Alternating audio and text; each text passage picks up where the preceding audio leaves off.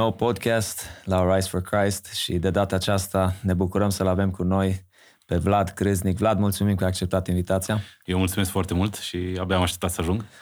Mă bucur. Ai fost pe lista noastră de ceva timp. Uh, pot să-ți dovedesc că am o listă mai lungă de oameni și tu ai fost printre primii. Cei din urmă vor fi cei din tâi. Exact, exact. Ne bucurăm mult că ai acceptat și uh, subiectul nostru de bază astăzi uh, o să fie relevanța creștinismului contemporan. Un subiect care cred că e foarte important pentru ascultători și ca de obicei, înainte să intrăm în subiect și să discutăm și alte chestii, că avem timp, uh, vreau să ne spui un pic despre tine. Cine este Vlad Crâznic? Uh, unde ai copilărit? Uh, detalii din viața ta? Foarte dificilă întrebarea, poate cea mai dificilă, pentru că nu îmi place să vorbesc despre detaliile astea. Crescut la Arad, acolo am făcut toată copilăria am fost la Arad, liceul la Arad, o parte la Liceul Moise Nicoară, o parte la Liceul Baptist din, din Arad. Uh, crescut doar de mamă, uh, n-am frați, uh, deci am crescut singur. Um, între clasa 9 și a 10 la insistența unei mătuși și a unor colegi de clasă și de liceu am mers la o biserică din Arad. Am fost la tineret la Biserica Baptistă Maranata, unde pe vremea aceea era păstor de tineret Cristi Barbosu. Ce vreme, um, când, când am intrat în biserică, eu am fost șocat să văd câțiva colegi de la școală și ei au fost șocați să mă vadă pe mine acolo. Wow. Um, pentru că oricine mă cunoștea atunci nu s-ar fi gândit vreodată că eu mă voi pocăi sau că voi ajunge la vreo biserică. Um, ceea ce în sine e o minune. Și între clasa 9 și a 10 m-am dus într-o tabără cu acei tineri de la biserică și în tabăra aia am înțeles Evanghelia, am înțeles implicațiile uh, pocăinței și am luat decizia care practic mi-a schimbat toată viața și tot ce înseamnă Vlad Crâznic la ora asta. Uh, după aceea, încă un an am continuat să merg la liceul la care eram, până când mi-am dat seama că nu mai doresc să devin arhitect, ceea ce era planul vieții mele, ci aș vrea să continui să vorbesc toată viața despre Dumnezeu și să pot să influențez în felul ăsta pe prietenii mei. Da, vezi, exact aici am vrut să ajung. Motivul pentru care pun aceste întrebări, exact asta. Adică, ok, nu ai crescut într-o familie de credincioși, ai crescut doar cu mama, ai fost un singur copil. Și totdeauna mă fascinează uh, subiectul ăsta în sensul cum, cum a ajuns fiecare invitat să aibă așa o, o dragoste pentru Dumnezeu sau să realizeze care chemare asta să slujească, știi? Poate că răspunsul stă în și cred că asta e o, o notă de subsol foarte importantă care poate ar trebui să devină carte, nu doar o notă de subsol. Și anume, ce faci cu tânărul după ce se pocăiește? Pentru că noi suntem foarte buni în a, sau relativ buni în a-l duce pe tânăr până la pocăință și inclusiv momentul pocăinței mm-hmm. și după aceea îl plantăm într-o lucrare și sperăm că măcar să cânte sau să stea la stație sau să facă ceva în biserică. Stai ocupat cumva, nu? Îl ții ocupat că altfel pleacă. Uh, dar noi nu trebuie să ne gândim la a fi ocupat că altfel pleacă, ci trebuie să ne gândim, mai conform Scripturii, orice nou născut în credință trebuie să aibă un dar. Care e darul lui și cum pot să-l pun în slujire eu ca păstor al lui? Uh, îl ghidez. La urma urmei, darul e confirmat de comunitate. Deci, Uh, Vlad s-a pocăit, are 16 ani. Care e darul lui? Da? Și atunci fac tot ce îmi stă în putință să-l identific. Și după aceea, împreună cu biserica, care reușește să-l observe pe Vlad și darul care e în el, îl, îi va crea contextul în care să-și pună darul respectiv în slujbă. Și încetul cu încetul, în mod normal și natural, se va crea și locul și contextul și uh, vor veni oamenii în spatele lui Vlad să meargă și să slujească în felul acela. Pot să întorc întrebarea asta vis-a-vis de tine. Când ți-ai dat seama că tu trebuie să cânți? Când ți-ai dat seama că trebuie să conduci oamenii în închinare? Că una este să cânți și alta să faci închinare. Um, și lucrul ăsta pe mine, acum, efectiv de la întrebarea ta, mă pune pe gânduri și îmi, îmi spune la câteva luni după ce eu m-am pocăit, efectiv am făcut cu creionul în mână testul de daruri spirituale. Wow! După aceea am făcut testul de uh, personalitate. După aceea am fost ghidat înspre a pune darul spiritual pe personalitatea mea și să văd, conform studiilor, că există studii în domeniul ăsta, ce anume se pretează vis-a-vis de, sau cine arată studiul, că de obicei din personalitatea asta cu darul ăsta iese asta. Um, dar dincolo de studii, dincolo de teste, ai nevoie de comunitate. Și, practic, dacă ai un tânăr care începe să zică ceva, reușește să adune în jurul lui oameni, reușește să îi influențeze într-o direcție și nu în termenii Instagram de a influența. Um, tu, ca păstor, trebuie să vezi, să-ți ții ochii deschiși și zici, mai, aici ai ceva. Hai să creezi contextul în care să poată să crească.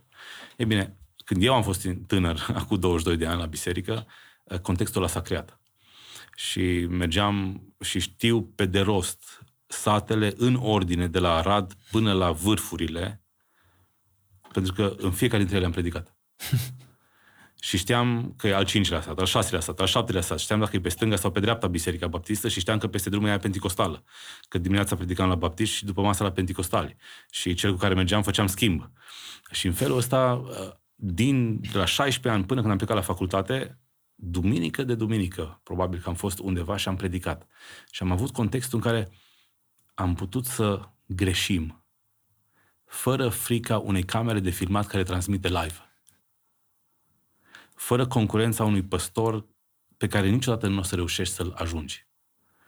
Și oamenii care stăteau și ne ascultau erau bucuroși că cineva îi vizitează, îți iertau multe greșeli și bâlbâieli și uh, introduceri proaste și, și stăteau acolo și la sfârșit te luau la masă și îți spuneau mulțumim că ai venit să ne vizitezi, te rog să mai vii pe la noi. Și lucrul ăsta nu se mai întâmplă astăzi. Bănuiesc că nu se mai întâmplă. Fiindcă dacă s-ar întâmpla, noi am avea o armată de tineri de 25-30 de ani care ar, ar rupe internetul cu predicile de peste tot pe unde ajung. Dar nu se mai întâmplă. Da, da. Am deschis un subiect, o cutie a Pandorei, cu nu, doar dar, o simplă introducere. Dar foarte important.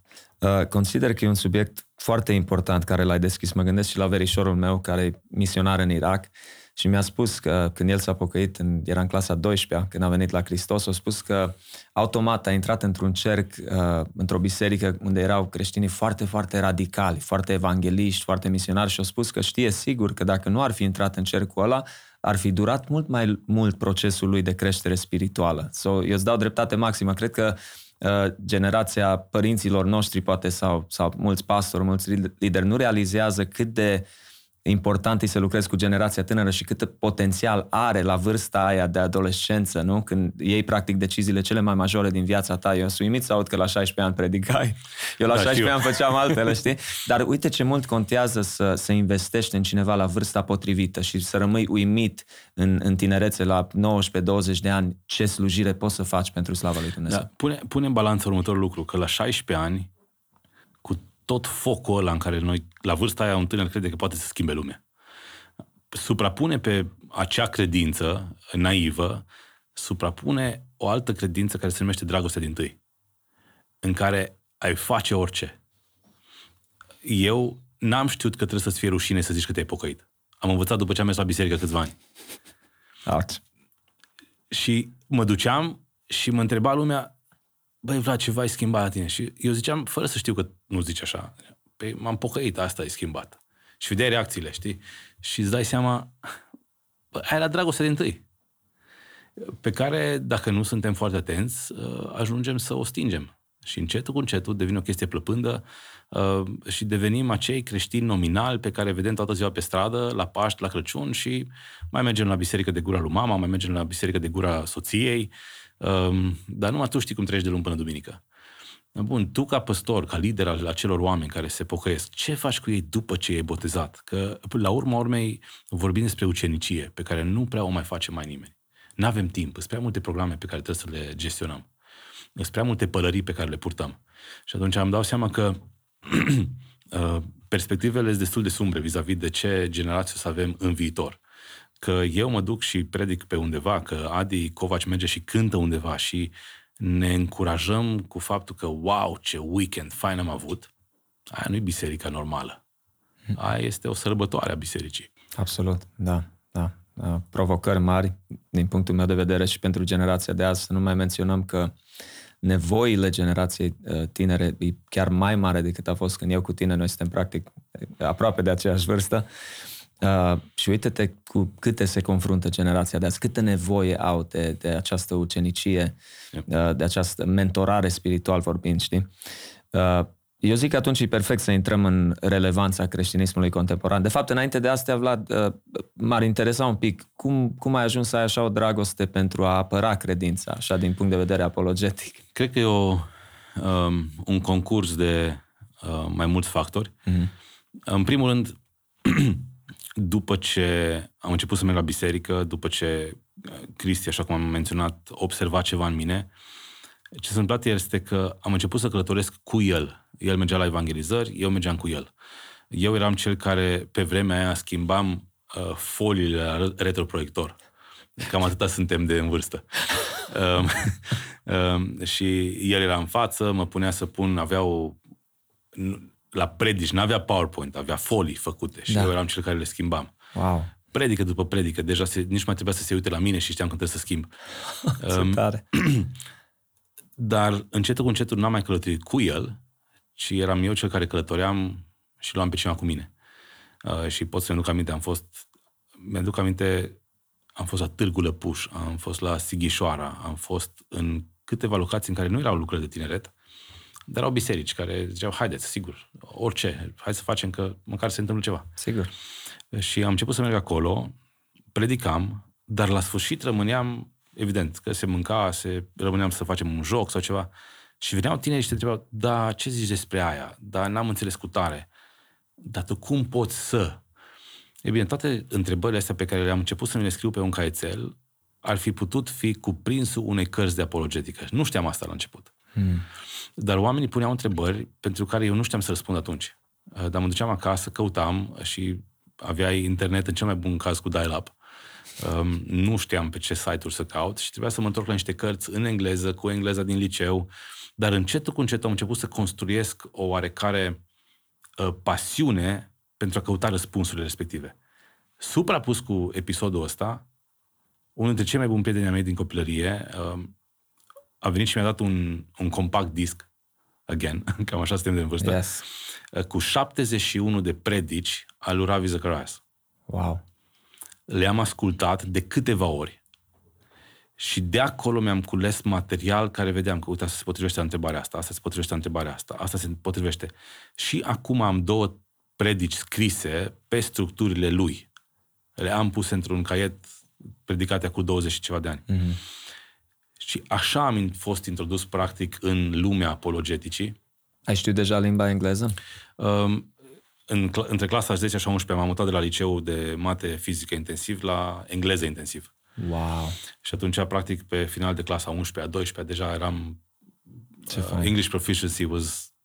Uh, era acolo. That's great. Uh, și atunci n-am mai avut secrete în a citi o carte sau asculta un, uh, un o predică, o prelegere în limba engleză, oricât ar fi fost de elevată. Da.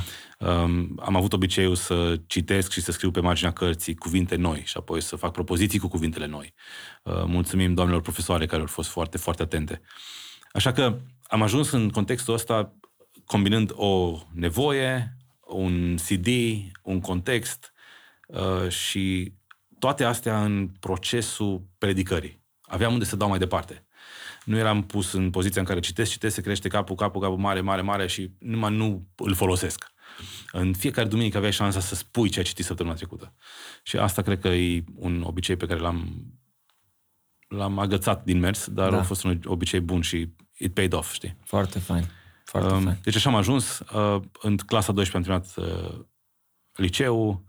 Un an am mai stat în Arad. Am făcut un an de engleză uh, la facultate, dar mi-am dat seama că nu aia ce vreau să fac cu viața mea, ci într-adevăr vreau să mă duc în, în teologie. Și am plecat la Oradea, am făcut școala și între anul 3 și 4 am fost invitat să intru în echipa lui Ravi Zacharias am terminat anul 4, am plecat în Anglia la internship, ne-am întors în România, am început lucrarea asta la Arad inițial și apoi am plecat din nou în Anglia pentru doctorat și când ne-am întors, ne-am întors la Cluj pentru centru universitar și să fim un pic mai accesibili în țară. În ce an ai mers la Cluj, Plan? În 2012 am luat decizia că plecăm, în 2013 am plecat la Cluj și cam de 9 ani suntem acolo. Diferență mare între Cluj și Arad, nu?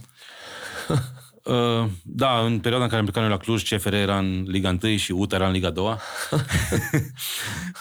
dar uh, categoric am plecat acolo pentru centru universitar. Uh, pentru centru universitar în care ideile uh, circulă, sunt dezbătute, da. argumentate, oamenii caută.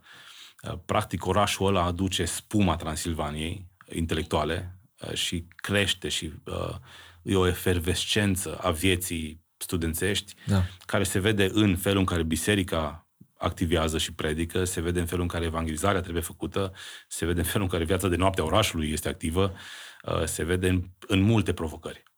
Și majoritatea dintre oamenii care vin la Cluj la facultate și rămân acolo. Și atunci ai, ai practic un context în care probabil că în țară, București și Cluj, Timișoara, Iași, sunt centrele în care întrebările se pun și se așteaptă un răspuns. Da.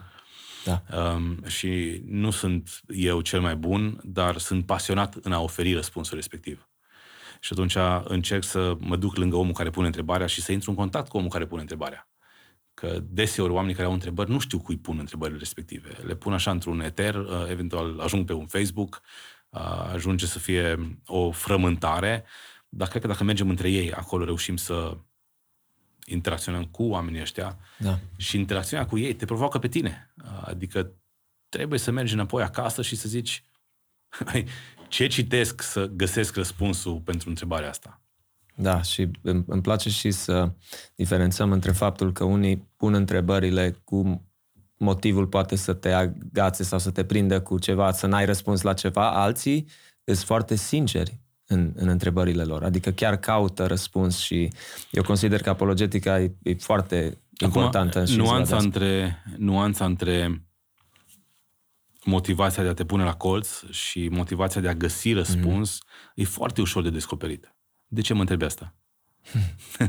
și îți dai seama imediat, uh, dintr-o conversație onestă cu cineva, că îți pun întrebarea asta fiindcă știu că o să te chinui și poate îți dă de gândit și renunț la aberațiile pe care încerc să mi le spui. Așa. Sau mă frământ cu întrebarea asta și aș crede dacă. Și de aici completez tu propoziția.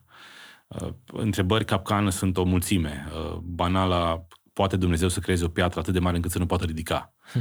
Și asta o să audă un tânăr licean în liceu la ora de fizică, probabil, sau la ora de chimie. Uh, pentru că e o întrebare capcană care e rostogolită. Uh, și nimeni nu se chinuie să răspundă la ea pentru că știi care e motivația cu care e pusă. Right. Dar în același timp vine unul și spune mă uit la războiul din Ucraina. Uh, tocmai am ajutat o familie de X copii credincioși care aleargă din cauza, răz- din cauza războiului și nu știu ce să facă cu viața lor. Cum poate Dumnezeu să-i lase pe copiii lui să sufere în felul ăla? Bun, când vine întrebarea asta, nu mai ai opțiunea de a evita răspunsul. Și îți pui ție întrebarea asta. Ce o să spun eu, Vlad, copiilor mei, dacă începe războiul în România și noi ne-am, ne-am rugat cu copiii noștri seară de seară pentru pace și pentru liniște și mulțumim că e liniște, că e pace și dintr-o dată începe războiul. Bun, eu ca tată ce spun copilului meu?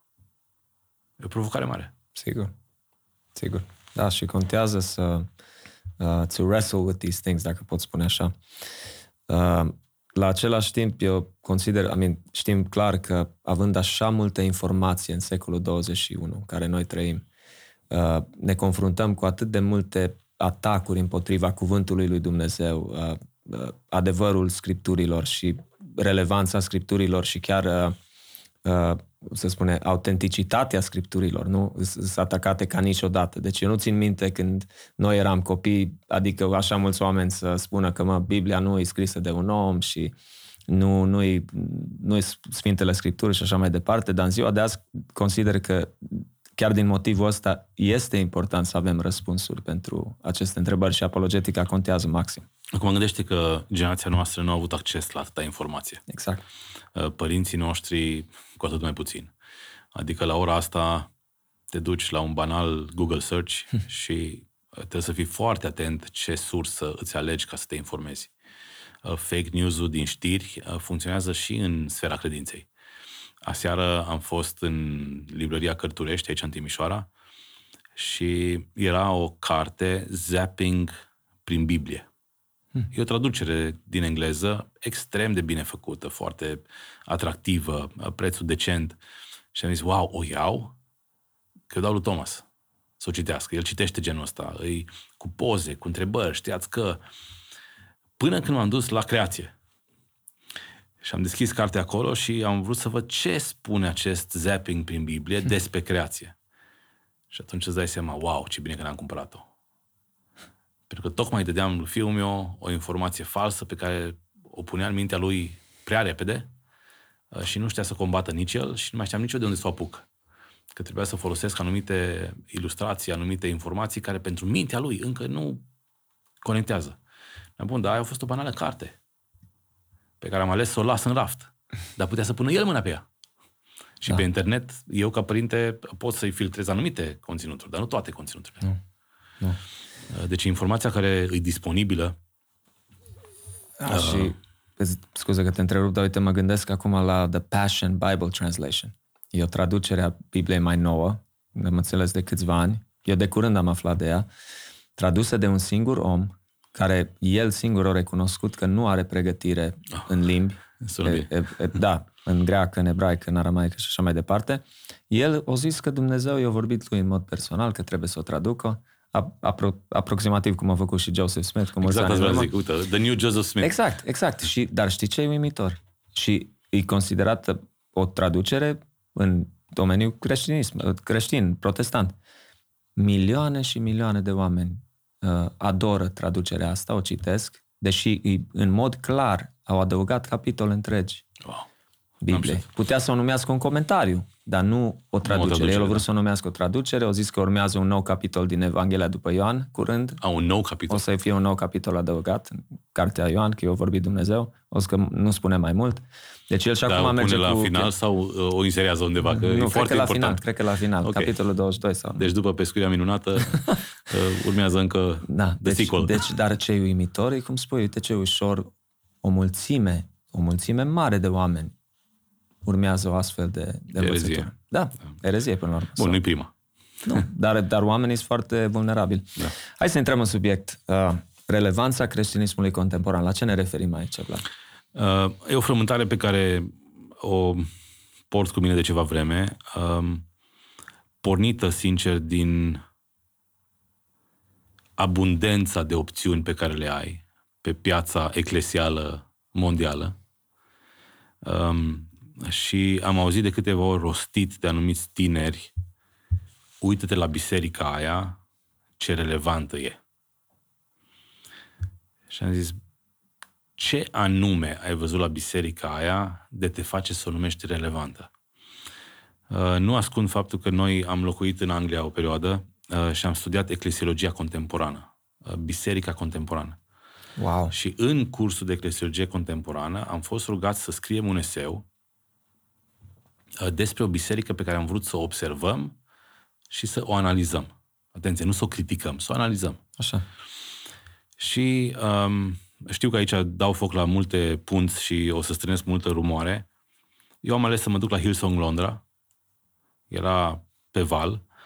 Și de câteva ori m-am dus la rând, uh, stând undeva sus de tot în ultimele rânduri și am analizat de la când intru în biserică ce văd, cine mă salută, cum mă salută, dacă îmi direcționează pașii într-o anumită direcție sau mă lasă să mă duc unde vreau, uh, ce cărți se vând la standul de carte, uh, ce văd pe ecran până începe serviciu, dacă este muzică sau nu până începe serviciu, ce fel de muzică este până începe serviciu, uh, când începe programul, cum începe, cât este investit în muzică, cât este investit în rugăciune, cât este investit în colectă, cât de lung e mesajul, ce se întâmplă în timpul mesajului. Deci am analizat și am studiat fiecare aspect pe care l-am văzut eu prin ochii studentului de masterat la teologie și am zis, evident, cu bagajul meu românesc, evanghelic. Sigur. Uh, pentru că dacă veneam catolic din Anglia, probabil că vedeam altceva. Ha. Dar eu eram pregătit cu lentilele uh, mele românești evanghelice. Ai ales o biserică perfectă din punctul meu de vedere, adică care îi relevant în zona respectivă. Și am zis, mai am foarte mulți prieteni români care în Anglia aleg să meargă la biserica aia și nu merg la biserici de români. Exact. Și am zis, de ce? Vreau să am răspunsul pentru mine. Greșeala pe care am făcut-o este că am scris primele impresii în limba română Și la ora respectivă le-am postat pe blogul meu. Aveam un blog, era moda blogurilor. Blogul meu care avea undeva la 500 de vizite pe zi, în cel mai bun caz. Wow. Ei bine, am postat chestia aia, uh, Hillsong, o recenzie. Exact așa era titlul. Și în primele 3-4 ore de la postare am avut 5.000 de vizitări, un cârnat de uh, mesaje. De la în sfârșit o voce care spune, până la cum îți permiți, habar n-ai ce vorbești. Și atunci mi-am dat seama, subiectul ăsta e cât se poate de fierbinte. Uh, mi-am dat seama că contextul Facebook nu este contextul în care o asemenea dezbatere să aibă loc. Pentru că doar întăream părerile celor care le aveau deja făcute. Sau îmi înverșunam și mai tare ghilimele adversarii. și atunci am zis, măi, mie vreau să-mi răspund ce înseamnă relevanță. Pentru că dacă te uiți la Hillsong de pe scaunul vizitatorului, fără să știi ce se întâmplă de luni până duminică, pentru că, evident, o biserică trăiește și de luni până duminică, uh, tot ce vedeai era, era să vezi uh, un upbeat constant. Dă să spun, o oră și un sfert cât a durat serviciul ăla, nu s-a oprit chitara electrică și bateria. Wow! Deci, în timpul mesajului, în continuu a fost un ritm. Și omul care vorbea era extrem de pasional. Deci ai fi zis, wow, câtă pasiune, sigur că poți să ascult. Poți să ascult două zile pe omul ăsta. Și da, asta poate să fie relevanță sau poate să nu fie relevanță. Și doar o oră și un, și un sfert? O, o oră și un sfert a fost uh, serviciul pe care l-am văzut mm-hmm. eu mhm. atunci. Uh, bun.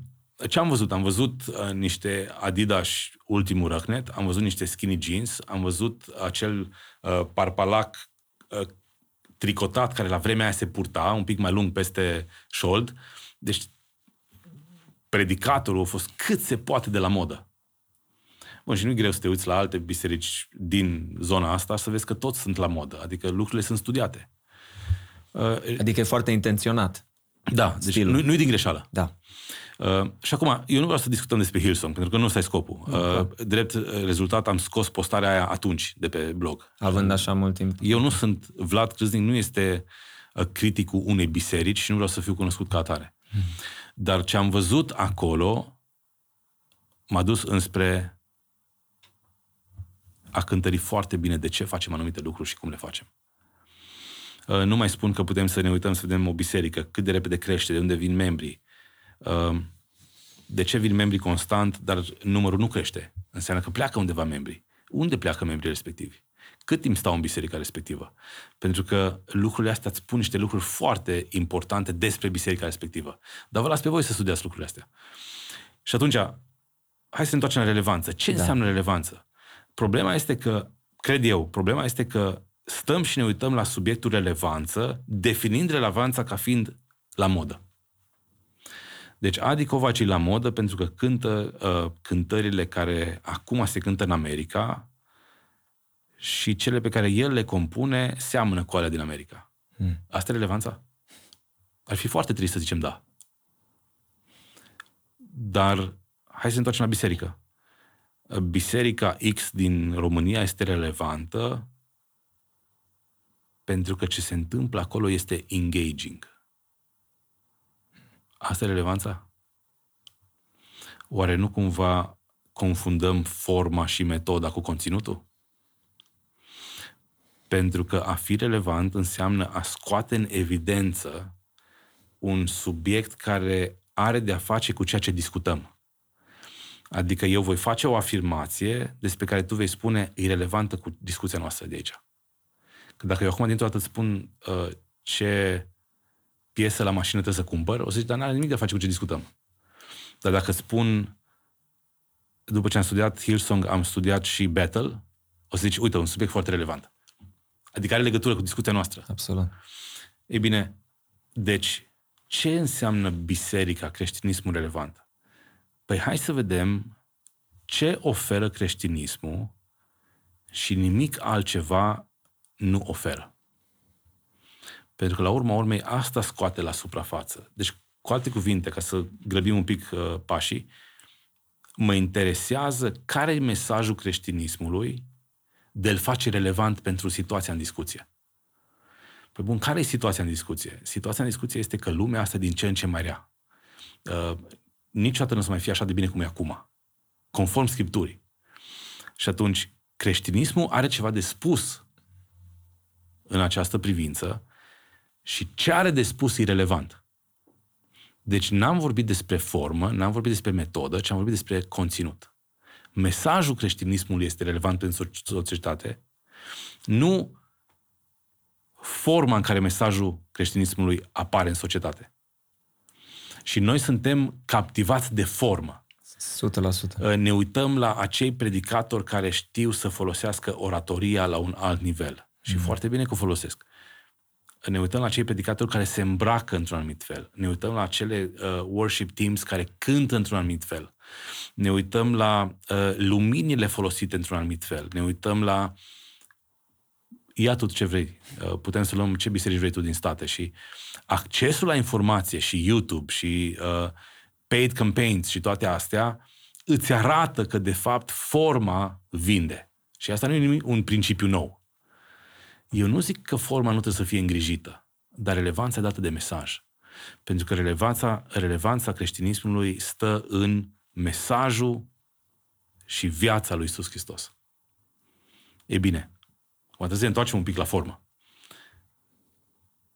Dacă cumva forma pe care o folosesc devine obstacol în calea mesajului pe care trebuie să-l transmit. Da, obstacolul poate să fie și cel fashion, dar poate fi și cel tradițional. Sigur. Că acum s-ar putea să fie ascultător care zic, dă-le Vlad, zile. Uh, nu. Aș vrea ascultătorul să ia decizia. Dar stai și asculți Evanghelia și te întrebi, stai în biserică și asculți predica și te gândești, dacă aș avea pe colegul de la muncă lângă mine, ar înțelege? Wow. Ce bună întrebare. Sau dacă aș avea pe colegul de la muncă, ar rezista până la predică? Pentru că poți să stai acolo și să îi vezi pe toți cu mâinile pe sus, sar, aplaudă și nu e nicio diferență între concertul de la, uh, nu numim benzi, uh, uh, formații muzicale ca să nu deranjăm pe cineva, și ce se întâmplă în biserica respectivă, la fel cum pot să fiu, uh, să stau așa de stif în scaun, încât să te bucur că în sfârșit tot terminat. Am avut... Deci avem extremele. Aici definim extremele. Dăm voi să um, Te rog. închei cu o ilustrație, poate fi oarecum stângace, uh-huh. dar e aici. Uh-huh. Um, Așa. Ești suficient de vârstă să știi ce e asta. Le țin minte, înregistram da. pe ele. nu mai spune la nimeni. Deci aici avem o casetă audio. Uh, și îmi place să pun întrebarea cine are la ce să asculte. Pentru că dacă ai la ce să asculti, trebuie să facem o colectă, să strângem de un MP3 player. Um, caseta audio, da? Da. E relevantă pentru ziua noastră? Categoric nu. N-ai ce să mai faci Deloc. cu ea.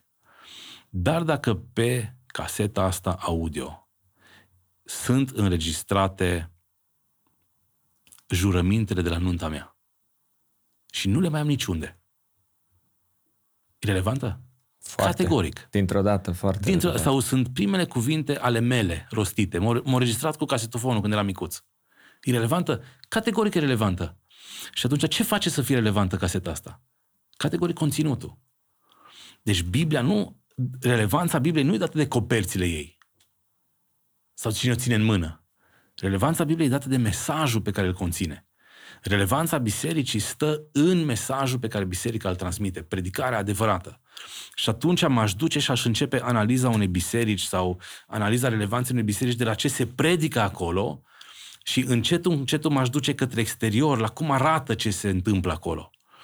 Pentru că eu am o vârstă, am anumite preferințe um, și am stat și m-am pus și am zis, măi, tânărul de 19 ani care intră în biserică trebuie să stea lângă bunica lui de 70 de ani și împreună să se poată închina. Dacă bunica este deranjată de ceea ce îi place tânărului, avem o problemă. Dacă tânărul îi plictisit de ceea ce îi place bunicii, avem din nou o problemă. Avem două generații pe care trebuie să le punem împreună sub același acoperiș și împreună să se poată închina. Te întreb, când de ultima oară când tu împreună cu bunicii tăi te-ai închinat? Stai și te întrebi. Și întreb pe tânărul de la mine în biserică, măi, tu poți cu bunica ta să vii de mână aici și să stați împreună în biserică? A, bunica nu vine aici, că nu-i place. Dar tu de ce nu mergi la el? La ea, la, la țară? A, noi nu mai ne închinăm, nu mai... Eu în viața mea nu să mai cânt din cărțile cu tare. Și îți dai seama că avem o problemă e fundamentală. Un foarte mare. Da.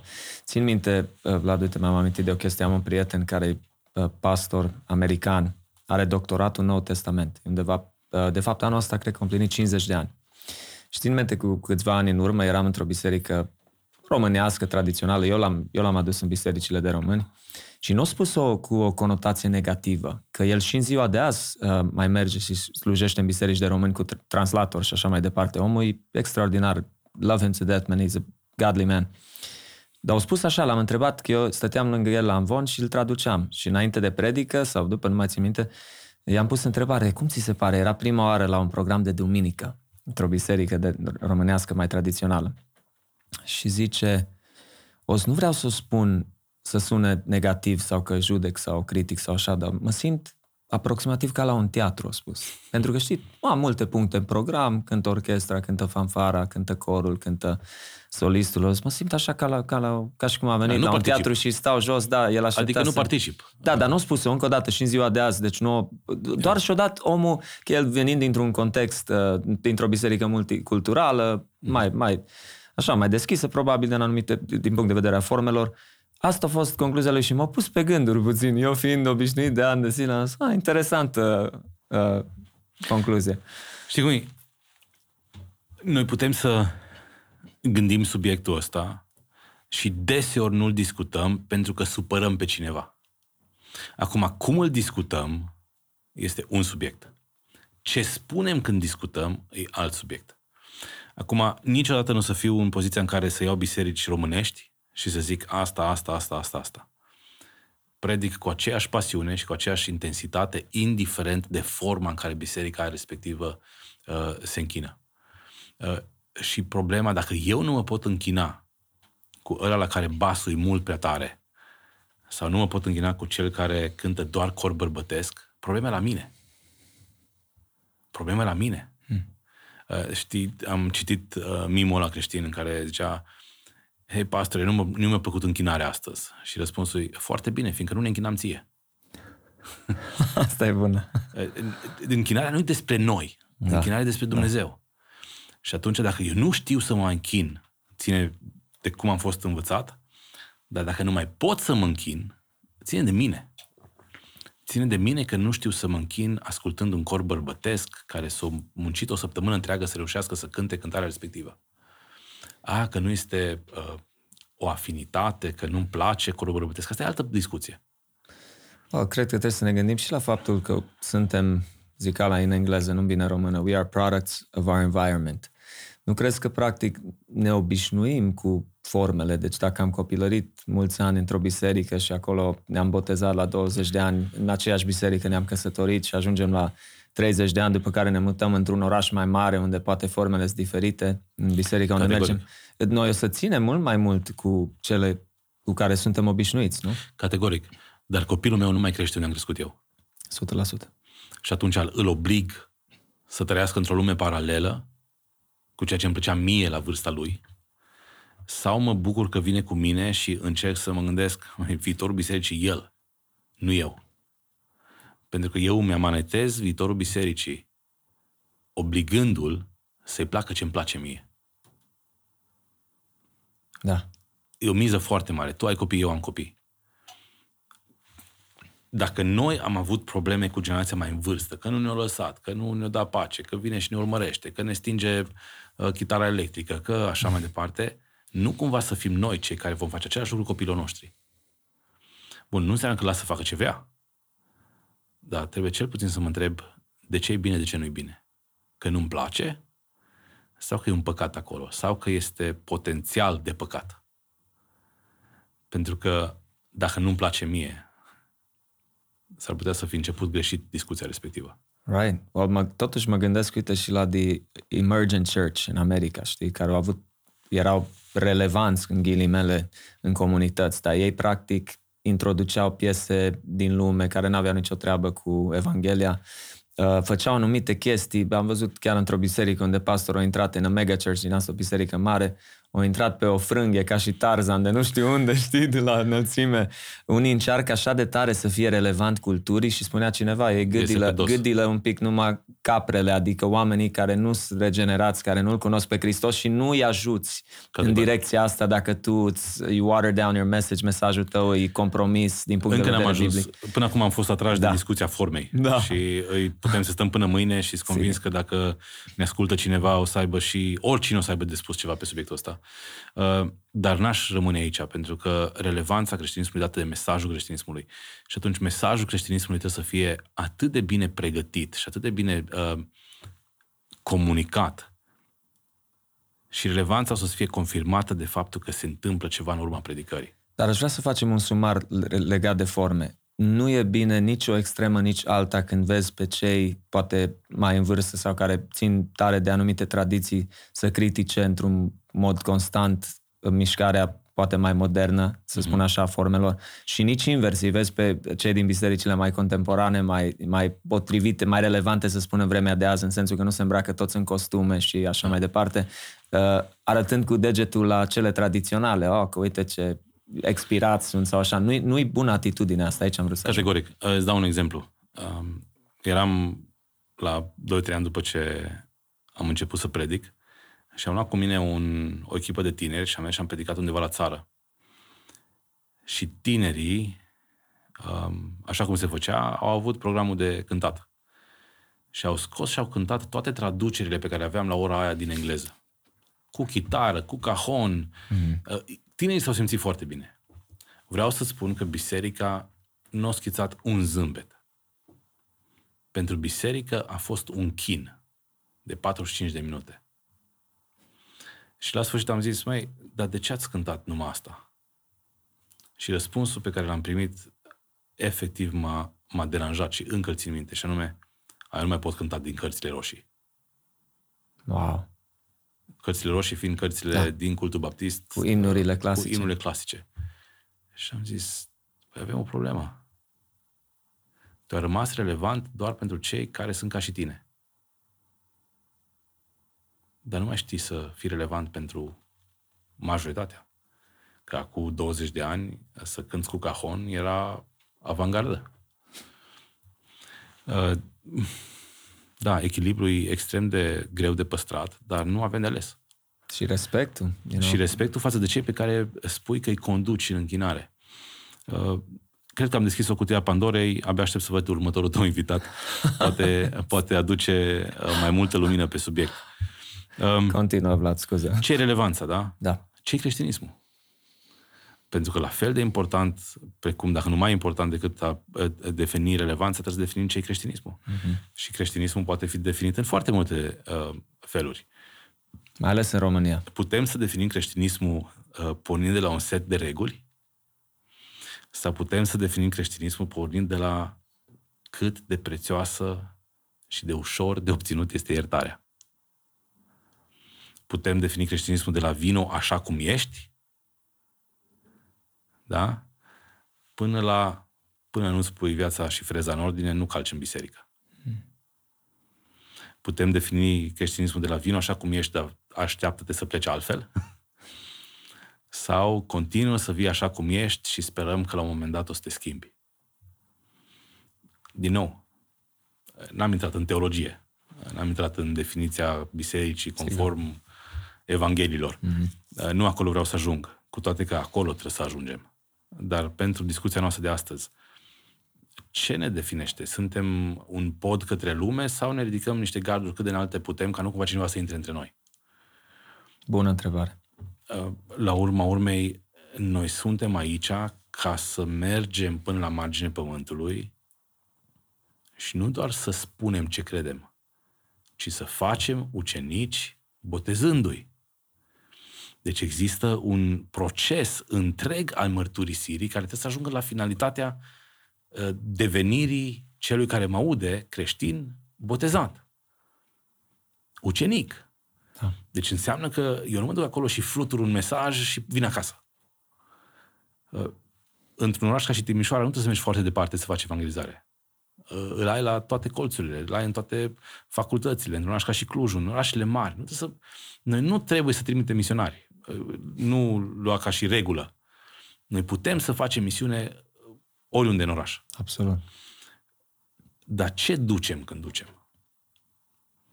Și atunci, uh, întotdeauna discuția despre relevanță trebuie să bifeze ce înseamnă relevanța, ce înseamnă creștinismul și care e cultura în care trebuie să fim relevanți. Pentru că cultura în care trebuie noi să fim relevanți e radical diferită de cultura în care părinții noștri în anii 80 trebuiau să fie relevanți. Sigur. Dacă oamenii în anii 80 se luptau cu anumite uh, provocări, noi astăzi ne luptăm cu totul altfel de provocări. Uh, gândiți-vă că părinții noștri nu trebuiau să se gândească cum să-l fac pe copilul meu să nu mai stea cu telefonul toată ziua în mână.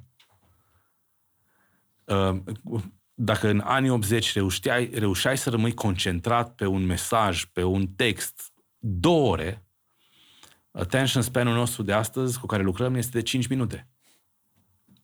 That hurts. Și atunci, unde reușesc și cum reușesc să transmit mesajul Evangheliei și celui care e atent două ore, dar și celui care nu mai atent decât 50 minute. Uh, există o vorbă care spune că pocăința și educă. Da, mă voi duce la el și voi încerca să mă duc cât de jos pot ca să-l câștig, dar trebuie să-l ridic pe omul respectiv. Și atunci nu pot să rămân la aceleași ilustrații lacrimogene, nu pot să rămân la aceleași banalități că doar să-l câștig. La un moment dat să-l cresc. Și categoric, încetul cu încetul ajungem să predicăm mai lung, începem să predicăm mai, mai dens, începem mm. să adevărurile să le spunem uh, mai profund, dar la un moment dat trebuie să ajung acolo la profunzime. Și atunci nu pot să rămân tot la acel 5 minute uh, cuvinte de încurajare, nu oprim muzica, că oricum imediat începem iar să cântăm. Mm. Uh, trebuie să merg un pic mai sus. Și biserica nu poate să aibă în vedere doar generația tânără. Nu poate să facă asta, e o greșeală. La fel cum nu poate să aibă doar generația bătrână. Pentru că vom stinge becul ultimul care moare. Și atunci trebuie să găsim uh, varianta de mijloc. Și varianta de mijloc e echilibru.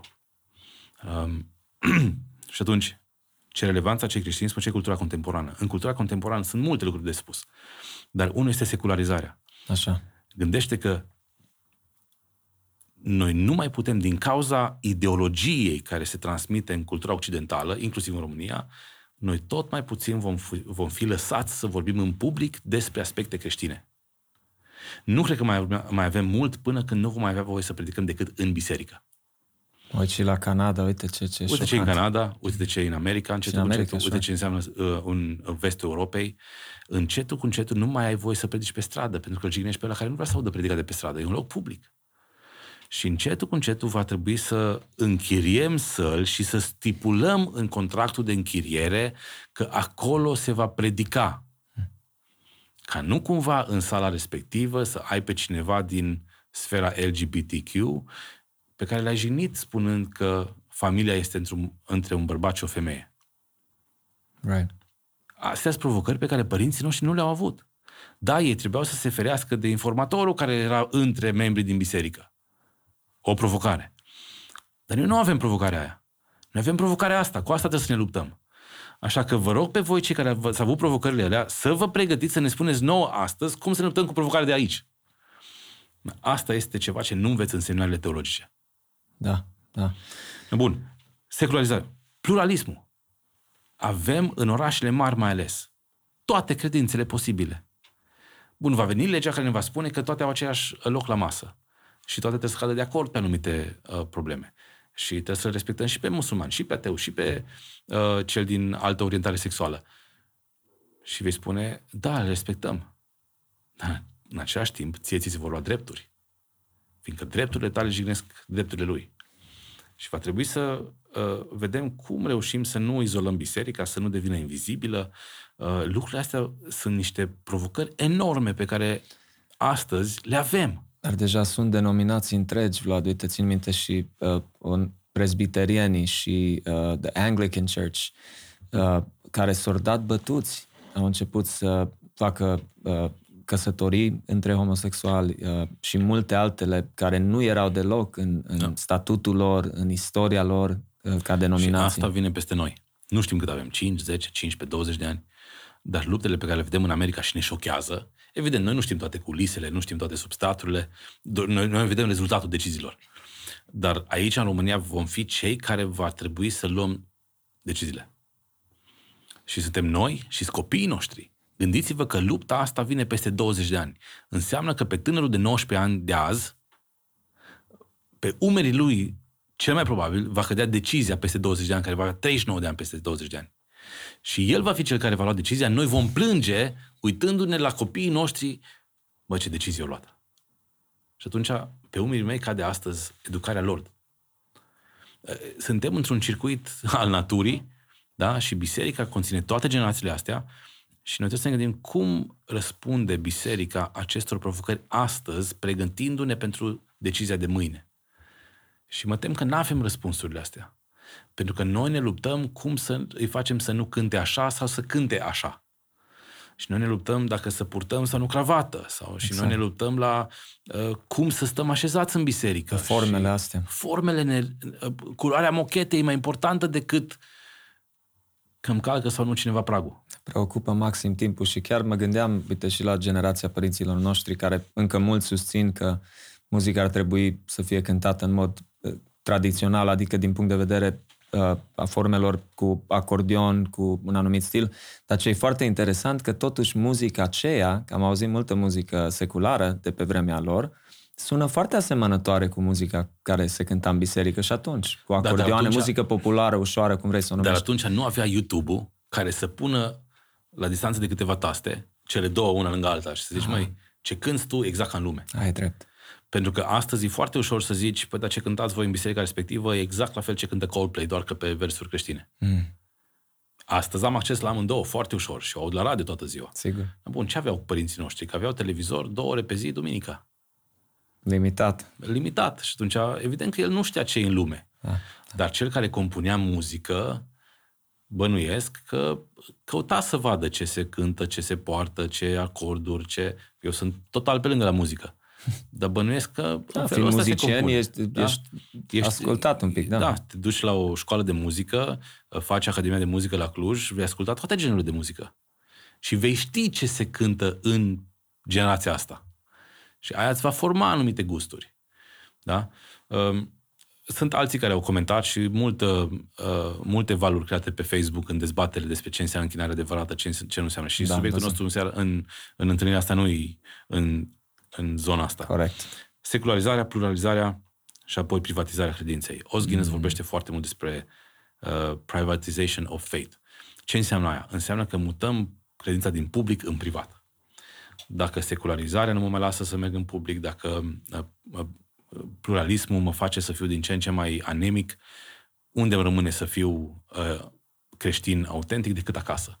Și încetul cu încetul mi-aduc acasă toată uh, trăirea creștină și cu copiii ne cântăm acasă, cu copiii ne rugăm acasă. Dacă mă duc la KFC și stau cu ei la masă la restaurant, nu ne mai rugăm, că suntem în public. E penibil. Hmm. Și încetul cu încetul noi singuri, ca părinți, transmite mesajul acasă așa, în public așa. Și dintr-o dată credința noastră devine privată și nu mai devine publică. Și atunci uh, nu o să mai avem voie să predicăm în public, o să predicăm doar în biserică. Așa că dacă ne trezim la Casa de Cultură cu un eveniment, o să fim foarte anemici în a face chemare, de exemplu, că suntem în public.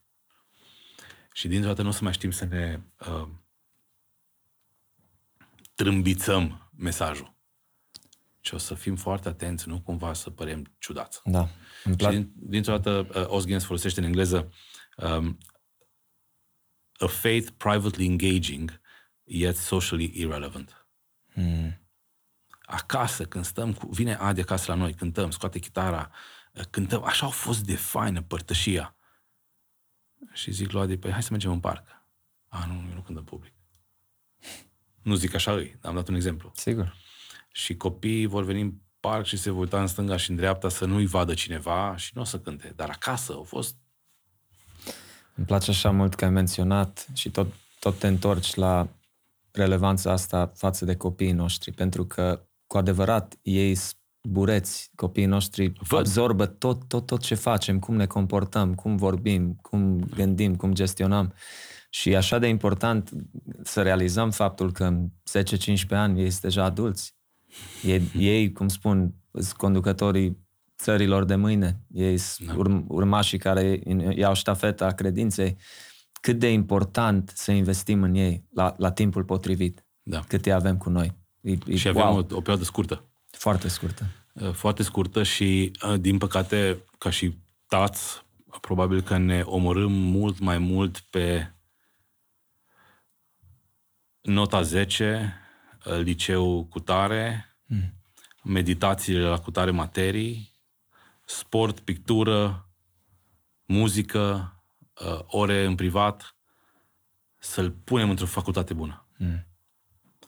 Și tot procesul ăsta, care e lung, sunt 12 ani, din clasa 1 până în clasa 12 în tot procesul ăsta, odată nu-mi pun întrebarea și cum să-l fac să fie implicat în biserică? Mă îmi pun întrebarea cum să-l fac să intre la liceul ăla, cum să-l fac să intre la facultatea aia, la, fără plată, dacă se poate. Dar eu, ca tată, nu mă întreb cum pot eu să-l fac pe fiul meu să iubească biserica și să caute în mod activ, onest, cum să slujească pe Dumnezeu cu viața lui. Și o las strict la nivelul, păi să facă mulți bani să-și dea zecioala și în felul ăsta slujește pe Dumnezeu. Asta nu ai de ales. Asta așa e un dat. Uh, adică ați da zecioala nu ține de ce dar ai. Câștigi mult sau puțin, tu tot zecioala îți vei da. Uh, miza este cum îl ajut eu pe copilul meu să interacționeze cu biserica la vârsta lui și cum discutăm acasă despre interacțiunea lui cu biserica și cum crez eu ca părinte contextul pentru interacțiune cu biserica, în așa fel încât copilul meu să zică luni dimineața, abia aștept weekendul să mergem la biserică. Da, bănuiala mea e că foarte puțini, în, fa- în foarte puține familii are loc discuția asta. Probabil, da. Pentru că copilul zice, verde în față, tata m-am plictisit azi îngrozitor. Și atunci tu ca părinte stai și zici, ascult că să crești tu. Deocamdată vii de gura mea și n-ai de ales. Sper că între timp Dumnezeu să vorbească. Sau eu ca tată pun mâna și fac și mă implic și le iau pe fiul meu cu mine să vadă și îl iau cu mine în misiune, dacă o mai duc în misiune. Uh, discutăm acasă despre ce urmează să se întâmple mâine la biserică. Adică eu, ca tată, trebuie să fac creștinismul relevant pentru copilul meu. Nu-i datoria bisericii. Atenție, că până acum am vorbit despre biserică. Dar trebuie să aducem acasă mesajul și mesajul se, bătălia se dă acasă. Absolut. Cât stau să citesc cu copiii mei, cât stau să mă rog cu copiii mei, cât discut cu copiii mei. Că îl pun să citească un psalm și nu, nu înțelege nimic. Stau cu el să explic, uite tata, ce ai, ce ai citit? Domnul e izbăvitorul meu. Iubitul meu, ce înseamnă izbăvitor? Nu știu. Păi hai să vedem ce înseamnă. Hai să-i traduc, cel puțin atât să-i traduc ce citește sunt multe, multe uh, subiecte adiacente pe care cred că trebuie să le atingi atunci când vorbești despre relevanță, știi? Dar poate că am putea să începem de la cum înțelegem pentru noi, ca ucenici al lui Hristos, a fi sare și lumină pentru pământul ăsta și, în primul rând, pentru familia mea. Ce înseamnă sare? Conservare, curățare, gust. Ce să conserv? Hmm am ceva de conservat. Ce? Ce conserv? Mesajul autentic, fără plus, fără minus. Nu legalism, nu un har ieftin. Deci rămânem în mesajul Evangheliei. Da. Nu cum se traduce aia în cum ne îmbrăcăm. Da? Deci vorbim despre mesaj. Suntem păcătoși, avem o plată a păcatului pe care Dumnezeu a ales în bunătatea Lui să o plătească pentru noi și pentru că El a plătit-o, noi avem acces la mântuire pe care o primim gratuit, dar trebuie să o ducem până la capăt sfințirea noastră. Da? Și copilul meu trebuie să înțeleagă mesajul ăsta. Și cred că mai ușor decât am menționat mai înainte, nu sunt multe variante. Deci trebuie să conservi mesajul ăsta. Doi, trebuie să curăți. Ce să curăți? Pe mediul în care intru. Că sarea curăță mediul cu care intră în contact, dar nu pune sare pe rană. Right. Uh, când uh, eram în clasa a patra, încă țin minte, am pus cuțitul pe o coajă de pâine, o fugit cuțitul mm. și până ziua de azi am aici cicatricea. Mm. Primul lucru pe care l-am făcut, m-a luat maică mea și m-a băgat cu degetul în sare. Am crezut că mă urc pe pereți. Uh, dar sarea curăță. Și în secolul I era unul dintre agenții de curățare. Am ce să curăț? Pe mediul cu care interacționezi. Uh, te întreb, când mergi la fotbal cu băieții și unul scapă în jurătură și te vede lângă el, zice, a, scuze, n-am știut că ești aici. Și aia arată că interacțiunea ta cu mediul ăla curăță, e observată, da. are un rol. Sau își vede de treabă și înjură în continuare și tu nu ai nimic de spus și nimic de reacționat. E un exemplu. Sau uh, mergi cu fetele la cafea și uh, când intri un grupul de fete, fată fiind, se întețește bârfa sau se oprește bârfa. Și îți dai seama dacă ești sau nu ești sare. Uh, deci, curăță, conservă și dă gust. Știi ce interesant? Că nu pui sare acolo unde deja este sare. Dacă supa e sărată, nu mai pui sare.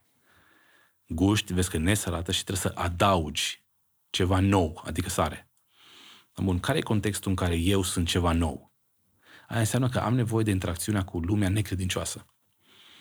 Uh, da, punem câteva uh, lucruri preliminare. Uh, trebuie să fiu pregătit să intru în lumea aia, trebuie să fiu sigur de ce cred, trebuie să fiu sigur. foarte atent la sfințenia mea și toate lucrurile astea. Dar am nevoie să interacționez cu oamenii aia, pentru că altfel oamenii aia nu vor auzi Evanghelia. Și asta da? e o relevanță și aici, crucială. Aici am vrut să ajung. Așa devenim relevanți. Deci, împlinind funcțiile sării. Lumine, voi sunteți lumina lumii. Păi bun, lumina se vede, nu trebuie să interacționezi. Sarea trebuie să o pun în gură să o simt, dar lumina se vede la distanță. Aia ce îmi spune mie? Înseamnă că eu, ca și credincios, nu am voie să mă ascund că sunt credincios. Dar nimeni nu aprinde lumina să o pună sub obroc. Mm-mm. Și o ridică sus, pe sfeșnic, să fie, să lumineze toată casa. Adică în momentul în care eu am în mine mesajul Evangheliei, eu sunt mântuit și sunt convins de asta, eu n-am voie să mă ascund. Mm. N-am voie să-mi fie rușine că-s pocăit. Ai nu-i spun că mă fac de râs. Să ce? Adică ți rușine de Hristos. Cum să-ți fie rușine? Și atunci trebuie să, trebuie să fii public. Acum, nu toți suntem guralivi ca mine, nu toți suntem cu uh, personalitatea asta sangvinică. Unii da. suntem închiși în noi, suntem retrași. Da, una este să fiu retras și alta este să ascund în mod activ faptul că eu sunt pocăit. Unii n-ar formula-o în cuvintele care ai spus tu, adică n-ar spune că mă, mi rușine să împart Evanghelia cu cineva sau mi rușine de Hristos, dar viața de zi cu zi poate dovedește acest lucru în, în dacă tu vorbești cu colegii tăi de la lucru sau de la școală și vorbești numai de mașini și de nu știu ce și nu se vede pasiunea aia ta pentru Hristos, pentru adevăr. Hai să dau un exemplu. Ehm, te duci la birou luni dimineața și nu ești tu cel care pune întrebarea, altcineva pune întrebarea. Ce ați făcut weekendul ăsta? Și încep. Eu am fost la nuntă. Eu am fost la uh, un botez. Eu am stat acasă și am dormit. Uh, eu am făcut binging pe Netflix, am văzut toată seria din cutare serial. Și vine rândul tău să spui. Tu ce o să spui? Și nu ține de personalitatea ta, nu ține de niciun dar spiritual, nu ține de nicio precondiție. Ai de ales să spui, noi ne-am odihnit sau noi am fost la biserică. Și acolo deja singur îți dai ție uh, notă vis-a-vis de ascuns faptul că ești creștin sau nu. Pentru că spui, noi am fost la biserică, vei stârni reacții. De genul, tu mergi la biserică, nu m-am așteptat de la tine. Mm. Și dintr-o dată ai ridicat subiectul și mai vizibil. Și atunci poți să zici, cum adică nu te-ai așteptat? Așa de prost mă port cu voi că n-ați crezut că intru în vreo biserică? Și da, evident, poți să mergi într-o direcție uh, sarcastică sau poți să mergi într-o direcție da, da, merg la biserică. De 20 de ani merg la biserică. În fiecare duminică sunt nelipsit. Serios, de ce poți să faci atât? Și la tine sunt următoarele cuvinte. La tine este uh, sunt frâiele discuției, încotro vrei să mergi. Dar n-ai ascuns. Am fost la biserică. Sau poți să ai reacții de ce nu? A, încă un ciudat. Și atunci, dacă ești un introvertit, o să o lași acolo și poate că o să te doară că o zis că e foarte ciudat, că ești un ciudat. Dar din grupa aia de oameni, va mai fi un introvertit cu care mâine poți să faci un follow-up. Și tu crezi că e ciudat că mă duc la biserică. Voi doi introvertiți, beți o cafea, și se rostesc 60 de cuvinte la oră, dar se duce undeva discuția aia. Absolut. Și tu ai fost lumină. N-ai fost pentru 20 din birou, dar ai fost pentru unul. Da. Pentru că Scriptura nu zice mergeți până la marginea pământului dacă sunteți sanguinici, dacă sunteți colerici, dacă sunteți păstori, dacă aveți experiență. Nu există niciun dacă acolo. Absolut. Există o condiție a, pusă în Scriptură vis-a-vis de a apăra credința și de a o împărtăși, și anume, sfințiți pe Hristos ca Domn și fiți gata să dați socoteală. Deci da, n-am ce să vorbesc despre Dumnezeu dacă El nu e aici prezent. Și dacă eu nu mă lupt să fiu asemenea lui Hristos. Dar aia e condiția. N-are nimic de a face de pregătire și de, cel puțin de pregătire academică sau de pregătirea teologică. Ești copilul lui Hristos. Trebuie să fii sare și lumină. Absolut. Și îmi place că menționez oamenii ca indivizi, pentru că noi toți care facem parte din Biserica lui, lui Hristos, suntem și indivizi și atunci noi, Eclesia, no, The Gathering, adunarea, suntem una, dar nu ne referim la o clădire, Vlad, la un stil, la o formă, ci ne referim la indivizii, oamenii care fac parte uh, din acest trup al lui Hristos. Da.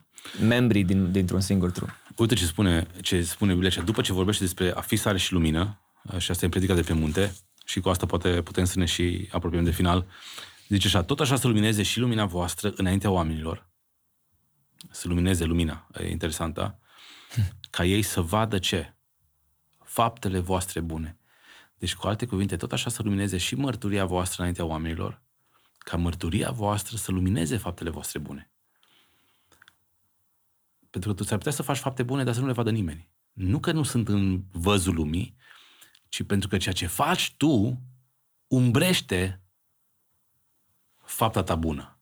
Adică stilul tău de viață umbrește bunătatea pe care o arăți prin fapta asta bună. Um, și astfel să slăvească pe Dumnezeu, uh, pe Tatăl vostru care este în ceruri. Deci ca deci faptele me- mele bune ridică întrebări. De ce? Păi pentru că e credincios de aia. Deci mărturia mea confirmă. Drept rezultat al faptului că oamenii văd faptele mele bune și văd mărturia mea și cele două se potrivesc, oamenii vor slăvi pe Dumnezeu. Deci există un, un fin, o finalitate la mărturia mea și la ce spun eu, prin faptul că oamenii îl vor slăvi pe Dumnezeu. Și în Petru se repetă cam aceeași uh, limbaj uh, în 1 Petru 2 cu 12. Mărturia voastră, lumina voastră să lumineze faptele voastre bune, ca oamenii să-L slăvească pe Dumnezeu și adaugă în ziua cercetării. Noi trebuie să ne gândim că pentru fiecare om care calcă pe pământul ăsta există o zi a cercetării. No, întrebarea este, în momentul în care colegul meu de birou, care m-a întrebat ce am făcut duminica asta, ajunge la ziua lui a cercetării, ce o să zică? O să zică, mai a fost o zi în care mi-au zis de biserică. Vlad mi-a zis că a fost la biserică și mi-a zis că ce se întâmplă la biserică. M-a și invitat dar nu m-am dus. Sau episodul o să fie irelevant, pentru că tu ai tăcut și lumina ta era sub obroc. Foarte important dialog, Vlad. Uh, știu că probabil doar am spart gheața, deși cred că așa de benefic uh, a fost tot ce s-a discutat legat de acest subiect. Uh, tu ai avut harul să scrii câteva cărți și aș vrea așa, în concluzie, să ne spui un pic despre cărțile tale. Um, sunt, uh, da, sunt patru cărți care au numele meu pe copertă. Mm. Um, una singură are doar numele meu uh, și creștinismul irelevant. Mm. Uh, depinde cum citești, poate fi creștinul relevant, irelevant. Uh, este o carte academică, uh, sunt capitolele sunt practic eseuri pe care le-am scris în momentul în care am studiat eclesiologia contemporană, exact ce am vorbit în dialogul nostru. Ce fain. Și acolo m-am uitat la limbajul de lemn, m-am uitat la uh, păstorul ca manager sau slujitor, m-am uitat la uh, conflictul dintre imagine și cuvânt, care este tot mai acerb și tindem să dăm câștig imaginii, uh, când colo credința vine în urma auzirii. Uh, apoi am studiat un pic ce înseamnă plantarea de biserică în sistem franciză, Adică mă duc și cumpăr de la McDonald's franciza și știu că dacă deschid McDonald's și folosesc toate metodele lor, o să am același succes pe care îl are orice McDonald's din lumea asta. Uh, e o discuție delicată și intensă da. Uh, și tot mai activă. Deci e o carte academică. Uh, dacă aveți probleme cu somnul, vă recomand să o cumpărați. O să fie, o să mulțumiți după aia. Apoi am scris două cărți, Advent și Lent, împreună cu Ade Ghilea. Ade Ghilea este colega mea în lucrarea asta de apologetică. Advent, gândul în preajma Crăciunului și Lent, care e cuvântul de advent în preajma Paștelui, în sistemul britanic, gândul în preajma Paștelui. Și astea sunt niște cărți devoționale mm. pe care le-am scris ca să-ți fie de folos câteva zile înainte de Paști, de Crăciun, undeva la două, trei săptămâni îți ajunge. Și am mai scris încă o carte împreună cu încă nouă autori, Apologetica în jurul mesei. Și acolo ne-am gândit la um, ce întrebări pun adolescenții, liceenii și cum răspund eu ca părinte întrebărilor lor. Deci cartea nu e pentru adolescenți, cartea e pentru părinți. Wow. Și la sfârșitul capitolului, nu doar că primești răspunsul la întrebarea respectivă, de exemplu, um, în Biblie îmi spune că suntem creați. La biologie am aflat că suntem rezultatul evoluției.